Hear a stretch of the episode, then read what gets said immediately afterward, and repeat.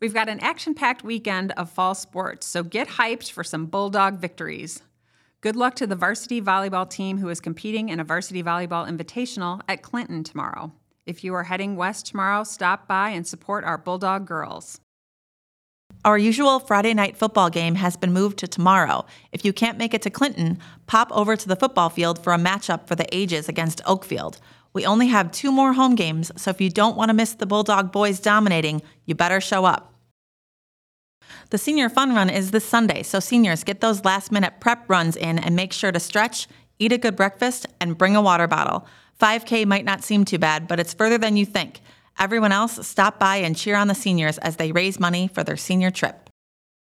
And for those who are able, please stand for the pledge. I pledge allegiance to the flag of the United States of America and to the republic for which it stands, one nation, under God, indivisible, with liberty and justice for all. Have a great day, Bulldogs.